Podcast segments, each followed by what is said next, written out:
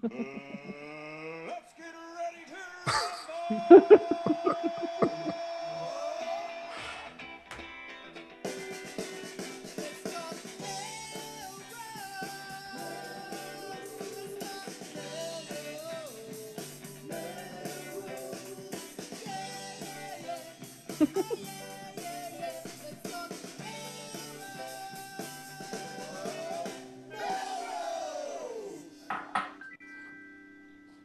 Good evening, Melrose. I'm Tom Catalini. I'm Eugenia Gibbons. And I'm Steve Casella, the only one without a Let's Talk Melrose uh, mug in my hand, apparently. You're breaking your record. You had it last week. but this is, as the mug says, this is Let's Talk Melrose Melrose, a show where Melrosians talk to Melrosians about Melrose. Mm-hmm. And there's a lot to talk about uh, this week. There's been. Oh, boy, a, is there. Yeah, there's been a lot of activity in town, and uh, you know all the regular city council and other meetings. Uh, a lot of them are covered on local television, and it, you know usually you watch and it, they're they're kind of very procedural and calm. But some some dust got stirred up starting last week in the city council uh, appropriations uh, committee, uh, and it it it sort of became a um, I don't know what the what the correct way to characterize it is, but an intense conversation last Thursday, and then so uh, many of us tuned in uh, last night to see what the resolution would be, and I would say it's uh, it maybe even got more intense, and to the point where they they stopped the meeting because they ran out of uh, cloud storage disk space to record the meeting. So we're appreciative of that because everybody does want to see the content of the meeting, but it was something like four hours into this mm. session so um, I don't know, uh, S- Steve. Do you want to introduce to the audience kind of sort of what the gist of it was and, and where it started last week as maybe an, an opening way to get into sure. This? Yeah, I mean, the, basically, the point of contention, skipping through a lot of the procedural stuff, was whether or not uh, twenty-six thousand dollars of uh, city money should be spent on either new firearms for the police or spent on um, diversity, equity, equity, and inclusion training for city uh, city workers. I mean, there are many other layers to it than that, but at the core, that's sort of what precipitated the uh, the intense back and forth. Um, there was or I should say that's the issue that was under that was that was underlying it. There was a lot of uh, there was I think unnecessary drama, or there was a lot of drama that was introduced by the way that the budget proposal was put forth. Um, it was put forth at the last minute before a meeting on Thursday. Um, the councilors didn't really have time to discuss it, or it, in some cases, even really contemplate it prior to the meeting, according to them um, and the quotes that they've they've given to the media since. So it it it basically was put for the idea was put forth by the mayor at the at not quite the last minute, but hours before a meeting on Thursday. Um, the proposal was then voted through eight to three at the city council meeting. Uh, the proposal, I'm sorry, the proposal to, to, yeah, voted down. Yes, to keep funding for the firearms and not do diversity, equity, equity, and inclusion funding at this point. Um, so, so that, I, that's how it started. Yeah, thanks, Stephen. I guess I would. I, I think the procedural stuff actually is uh, quite pertinent here because I think the way that these things were introduced and the way that it came about did seem to shape the conversation. Uh, several city councilors did say they felt sort of caught off guard by this memo from the mayor and you know some of the uh, the way that it came about i you know i think this is pretty routine appropriations of things and they've had a lot of big discussions on the budget. But there was a submission that the mayor sent in uh, earlier in the month uh, that had this laid out one way and he asked for approval and then he changed his mind a couple of weeks later on that $26000 issue. And i just got a hold of the mayor's memo today and so i just read it for the first time after watching these meetings. And my read of it was um, uh, it seemed to include a couple of the city councilors who were named in the letter. And the gist I took away, my read of it, was that he really did not want to spend the money on firearms at this time, given what's going on with the uh, w- with the the protests and the racial equity marches. We had one in Melrose here uh, recently, and, and, so there was this um, call in the letter to say, "Hey, I don't really know. I don't really have a specific pro- proposal. I don't have a vendor in mind, but I'd like it to go in this direction. Uh, take it away from the police department, this funding, give it to the HR department directionally for, uh, I think, anti bias training or something. I might have the term wrong.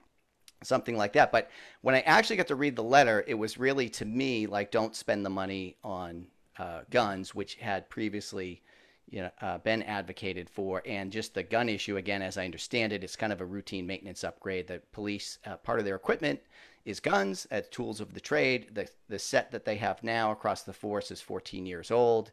Uh, and about every 15 years, it seems that they replace them and they get upgrades. And it got technical on some of that stuff that I certainly don't understand. But that was my read of it. Do you think that's reasonable? So I think the one thing that's worth mentioning is um, everything you guys said is accurate. Uh, the appropriations committee meeting did happen, and I guess the the one thing you missed though is that um, there, and I spoke to this at the pub, the public comment period at the city council meeting last night, is there was some very uncomfortable rhetoric um, thrown about during the appropriations committee meeting that, at least for me, was really more upsetting than the final eight to three vote um, in favor of replacing the firearms. And so the I gather, if social media is any indication, there was a fair amount of public um, pushback in response to that eight to three vote. And I think that the city council and probably the mayor probably heard a lot from uh, members of the community after Thursday's meeting and over the weekend, so that when we went into the meeting on Monday, there was um, it appeared as though there was already, you know, there there was frustration about how Thursday uh, went down, and then a very interesting discussion about um, sort of how to move forward, how to potentially move forward. So there is that one important piece. I think is just that the, the given the climate in the country at the moment, um, it is a really inopportune moment to have to purchase firearms. Um, you know, for obvious reasons. And so there is that challenge between trying to figure out, you know, how do we make sure that our police department has the equipment that they need? And how do we also demonstrate that we're not tone deaf to what's happening in the broader society? And how do we apply some of those, those ideas and compassion here in Melrose? It's really unfortunate that it went down the way it did. I think it was um, inaccurately cast as police versus anti-police, you know, guns versus anti-bias training, you know, all of these false dichotomies that were thrown out there that really sort of derailed the conversation and distracted from the real point, which is at the end of the day, we have a budget, a municipal budget that needs to be approved by a certain date. And this was a discussion around not even a budget line item, but um, the expenditure of free cash at the end of the year. So Right. So I think so. The, the, I'll share a little bit of, of my what I think is knowledge, and correct me where I'm wrong about procedurally kind of how this uh, works. So the mayor and the executive branch here in the city is responsible for proposing uh, specific budgets with line items populated, and the city council uh, kind of votes that up or down. I don't think traditionally they do a lot of line item adjustments, so they may not even be empowered to do that. So there, there are a couple issues at play. One is like you vote on the you present the budget, it gets you, you negotiate the city council, it gets voted. So it, it has a projection of revenue, a projection of expenses. At the end of the year, it doesn't, other projections aren't always accurate. So we end up with, I think in Melrose, two or three million dollars is not insignificant amount of money in what they call free cash, sort of left over. So we thought we were going to fill all these positions, but we didn't fill them all for the entire year, or we thought we were going to spend money here, or we thought we were going to get X amount of tax revenue, but we got more from the state or whatever. So this free cash happens every year. And I think part of the issue with the, uh, the, the equipment upgrade for the police was it was for whatever reason not included in the uh, fiscal year 20 budget. And the plan was to spend as part of this two or three million dollar spend in free cash at the end of the year. So there's that issue. And then what it got into uh, last night was a debate about the fiscal year 21 budget proposal. And i thought a very odd thing i was trying to follow where uh, one of the city councilors had proposed to reduce the bottom line of the budget by 250,000. So there was almost like a a uh, position by the mayor to, to try and reallocate 26,000 and the city council my view of it, felt caught off guard, was upset. This divisive conversation happened. Sort of uh, a group of them came back over the top, said, well, let's just go 10x that amount, and had a non specific proposal to reduce the bottom line of the budget, which didn't make any sense to me because it felt like um, if you reduce the budget, you're you're taking away access to that money. You're not adding anything, and you're not uh, depleting any specific line items. And what I thought was odd, again, procedurally, I do get hung up on the procedures because I think the way these things go about, never mind the rhetoric, just the procedural stuff is sort of important. What I thought was odd was the city auditor was in the audience, and they had an option to uh, have him weigh in on whether that would be an, even a valid motion. And they actually voted that down. Like they didn't want to hear that weigh in. And they, then the conversation went on uh, for hours after that. So they were sort of debating this, uh, in my view, my read of it, my limited understanding, sort of an invalid uh, motion. So I thought I was surprised things seemed to go in that direction, uh, sort of from bad to worse, if I'm going to characterize it, between Thursday and last night. Uh, and I was kind of surprised by that, a little confused by that. And I think some of the counselors themselves were a little uh, caught off guard by just the, the way that that conversation went. Some seemed to be prepared to advocate, you know, uh, with the strong positions on either side, and some seemed a little caught in the middle, my read of it. Yeah. I mean, I I think emotions were definitely running high last night. And um there who knows how the conversation would have ended because we ran out of disk space. and so maybe that was the universe intervening and saying everybody take a breather and let's let cooler heads prevail. I remain the eternal optimist and um, and confident that uh, we'll be able to th- that the city council and the mayor and the community as a whole will be able to come up with a proposal that we can all support and move forward on. Um, but I think that it just it unfortunately devolved into um, a really um, I don't want to say heated. It wasn't heated. It was a very emotional exchange. And I think it's important to remember, probably even for the city councilors to remember that, you know, we're they're six months into their first term, most of them. Um, it's six months into Mayor Brodeur's first term as mayor. Um, it, we're in the middle of a pandemic. They've been working on trying to finalize the budget for multiple days a week, uh, multiple meetings per week for multiple weeks. Um, we are in the middle of so many things happening at once that it just it it was everything came to a head. And unfortunately it came to a head around an issue that is an, a, very emotionally charged and understandably so um, topic. And so I I have faith that we'll be able to move forward from here but um, yeah procedures seem to go out the window. Um, ability to have a conversation or a dialogue was kind of I don't know what you would call it. I have, uh, by the way, we met just before the show went on the air. The audience should know we have suspended Rule 13 for this meeting. So we Do we have use- enough disk space, Tom? Because I know that that's also an issue that seems to be coming up more and more. MM, MMTV is unloading the full arsenal on uh, to support A- A- LTMM, and so we're we're unlimited. Uh, we might have to go from uh, you know 4K down to high def or something like that, but we're gonna we'll, we're here all night, whatever it takes. Yeah, we joke about it because, of course, that's how and why the meeting ended with no vote is because they ran out of cloud storage space no this vote on a motion. particular No meeting. vote on a motion. It wasn't even a vote on the actual budget. It ended on no. They ended up having to withdraw the motion. Yeah. Uh, motion Um, I- I, I think guess- was, was it was invalid, but anyway. Oh, I don't know. We need to we need to get our parliamentarian in here for next week's show, the official Let's Talk Melrose parliamentarian.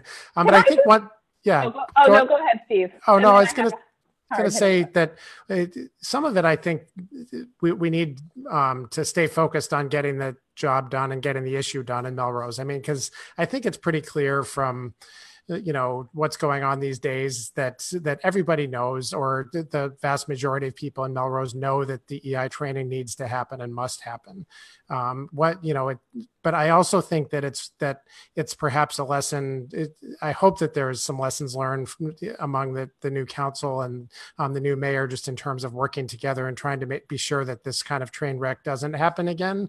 You know that people have a warning have warning when they're going to be asked to asked to discuss an open session and what are very clearly and obviously going to be incredibly emotionally charged issues. You know, this You is know- something that I think people deserve to have warning about. And I, I have some sympathy for the emotions of the counselors as far as what they were experiencing afterwards. Um, you know, and what they the what they sort of heard from the constituents. I have sympathy for folks too, but I also feel like, and I don't want to rehash last Thursday, but folks came out swinging at the meeting on Thursday. So I tend to kind of look past this argument that we were caught off guard and we didn't have enough info.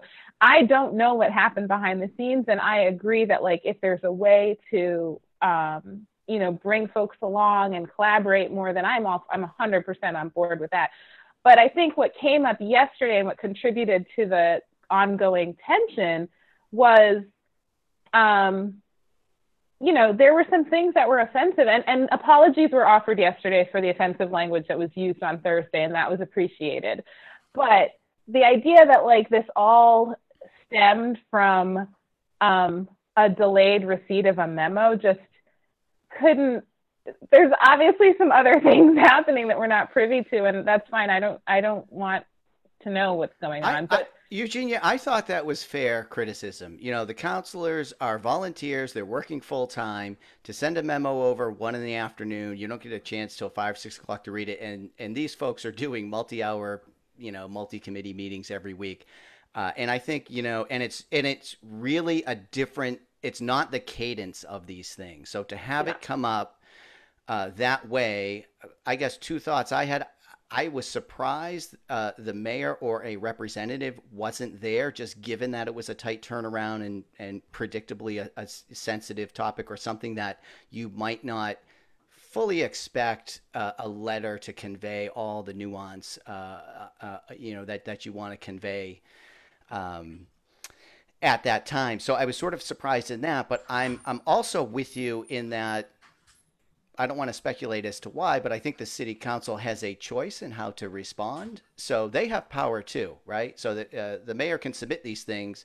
They don't have to take it up and discuss it and vote on it that night. They could shift the schedule. They could not hear Hold it. it They in could table it. They could do some other things.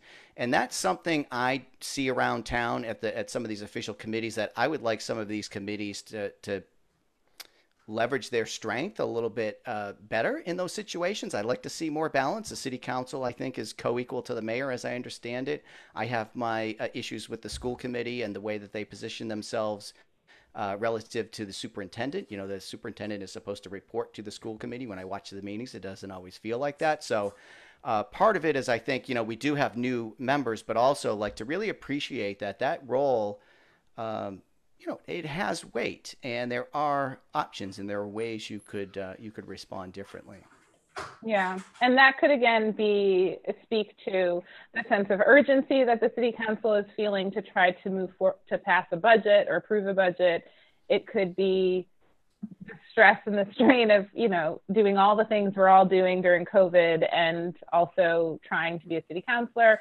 Um, I don't know. I don't want to be a Monday morning quarterback. I'm just saying it could have gone down. And I think everybody said last night they agreed it should have gone down differently on everybody's end. But we are where we are. And so I am just hopeful that we can, uh, and I think we can, um, move forward with a strategy and a plan together because, as Steve noted, at the end of the day, the community is really, uh, there's broad based support to try to prioritize or to get behind a proposal to pri- prioritize um, real investment in diversity, equity, and inclusion um, planning, strategic planning, training, whatever it is for the city of Melrose. And everyone around the, ta- the city council table has been very clear that they support that.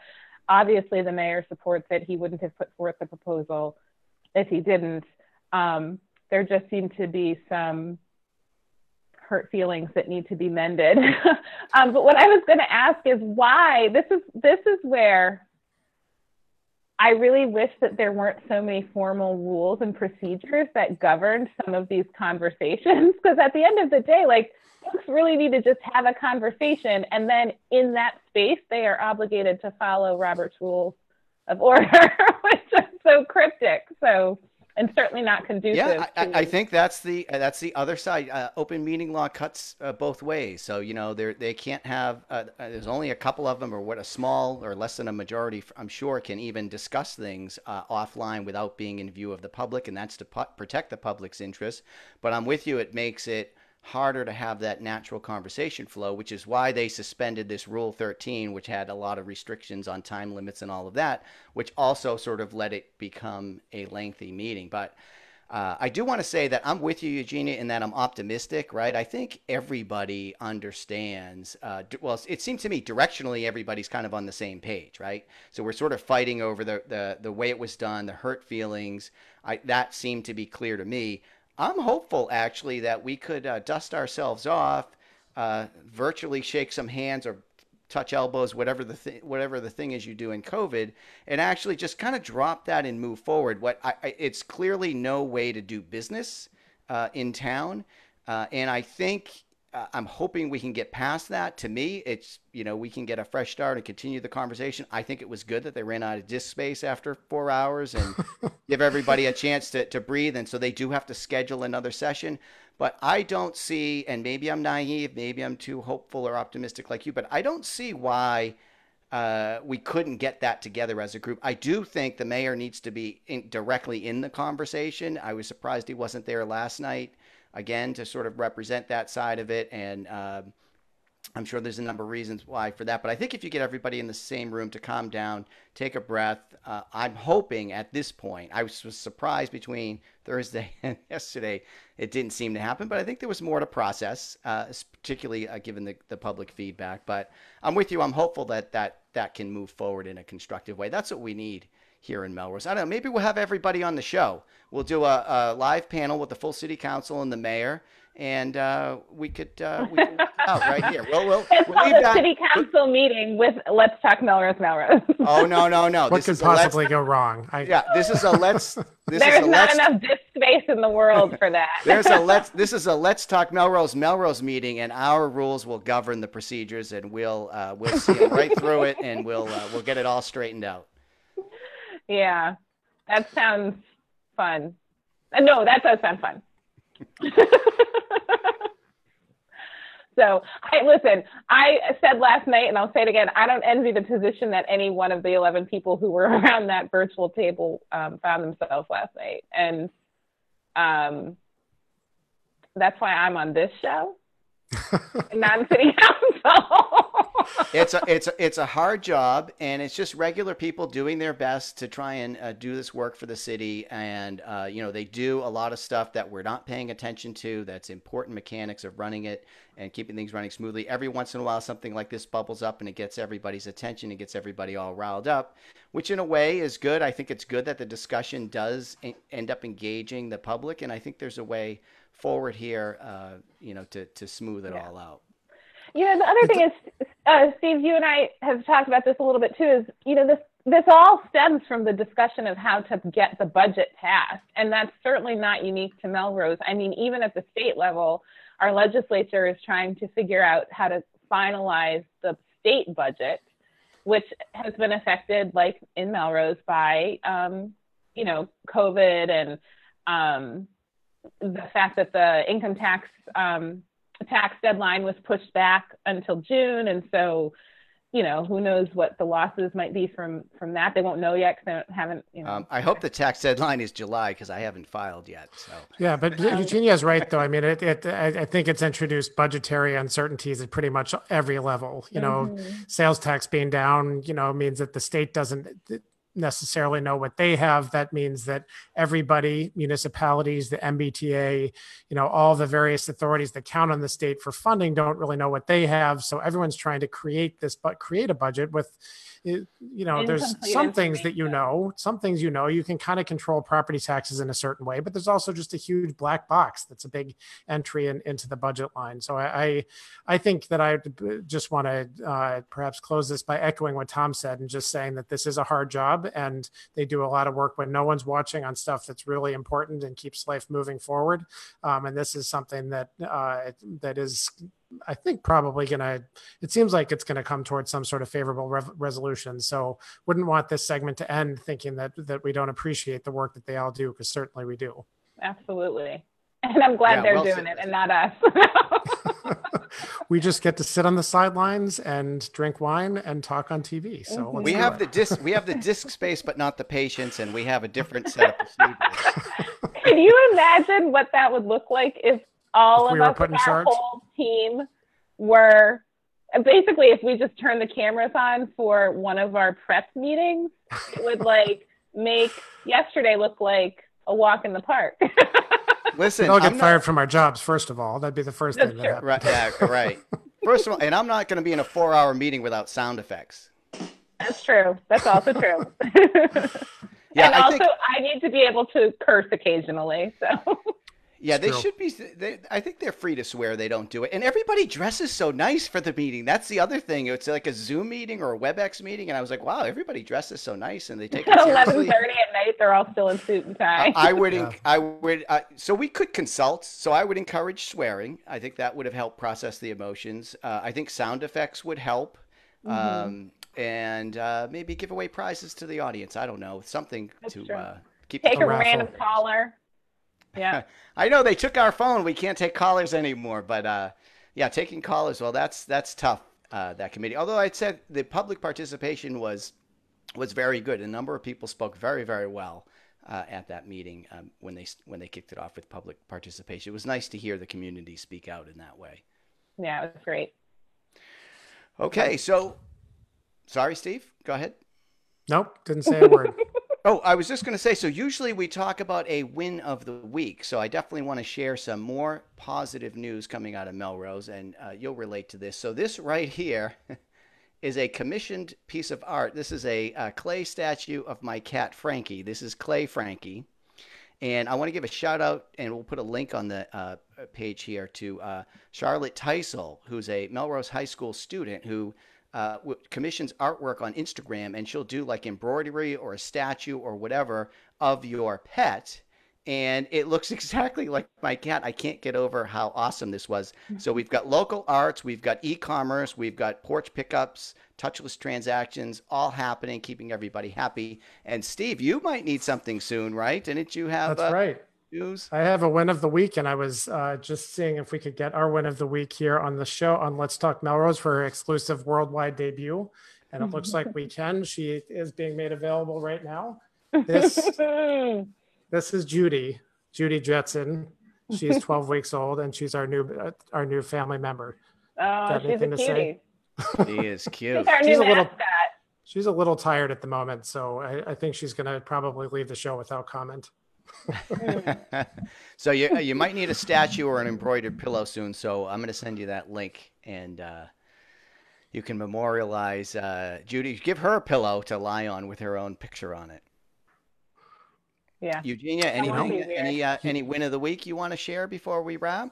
Oh, Oh my God, we're two minutes early. What's going on here? This is... I don't know. I actually hadn't put thought into a win of the week. I'm sorry. Um, no.